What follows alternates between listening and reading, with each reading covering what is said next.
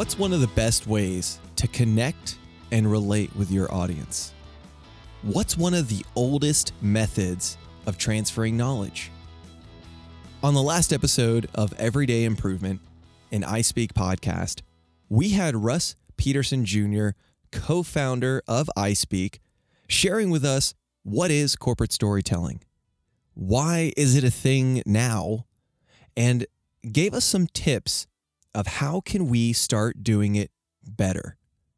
We ended that episode with Russ giving us an example of a corporate story, guiding us to make a decision, and he called it the Multiple Paths template. Well, today on this episode, as I promised you guys before, this is Russ giving us a recording of how can we do the two paths template. So listen to Russ as he gives us what is the multiple paths template, how do we do it, and the biggest benefits of this template of how to tell a better story. So let's check it out.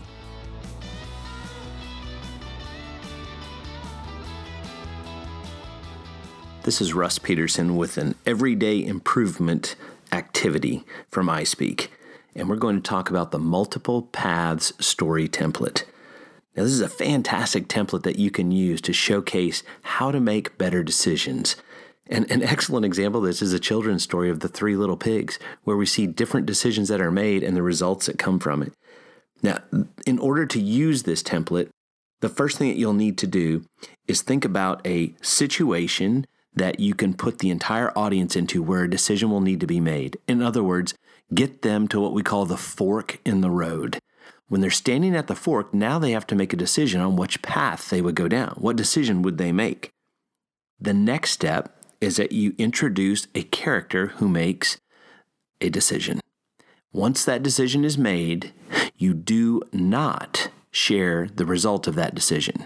You can talk about the decision and why they made that decision, but you don't let them know what the end result is. Next, you introduce a second character, and the second character makes a different decision. Now, the point here is not that the first decision is obviously wrong and the second one is obviously better. In fact, it works even better for your audience if they don't know which one is the right choice.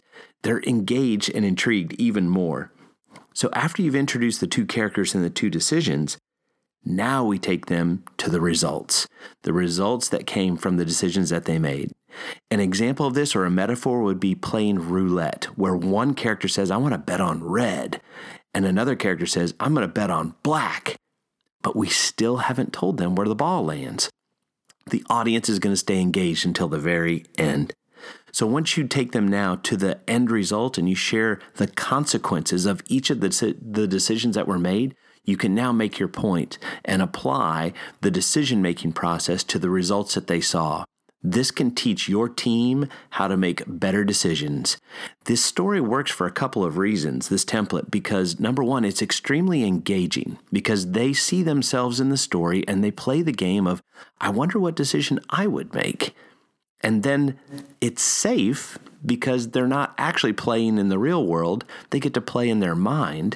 And so they'll get to see what the end result is without actually having to risk anything. This is a great template for you to use in the future, and I wish you lots of success. We'll see you next time. So there we have Russ teaching us how can we do the multiple paths template. We can use this template when we want to guide an audience through making a decision, but most importantly, making that decision in a safe environment, their head. Okay, well, maybe it's not always that safe up there in their own heads, but they don't have to do it in real life. They can think about it first. We get the audience to see the fork in the road, get them to see the multiple options they have, then guide them through what those options look like. Lastly, tell them the consequences of those different options. Now that we know what this template is, where do we go from here? Here's what we're suggesting. You can use this podcast on your own, or you can use it as a team activity. How can we take ten minutes to grow and develop in a team meeting? This is what we call one of our activity series, where you yourself or your team can focus on practicing a new method of communication and growing and developing. Our suggestion, restart this podcast. Get to the point where Russ starts teaching us how do we do the multiple paths template.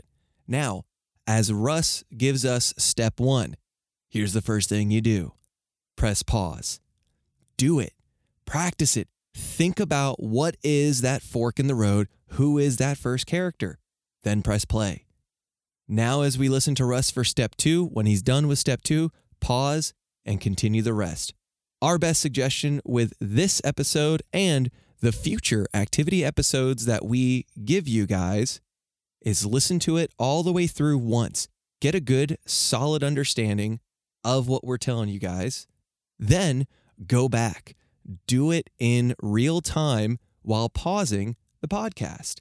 Now you guys have another tool in your tool belt, or we got to take those saws out, sharpen them up a little bit, and we are on our way to everyday improvement.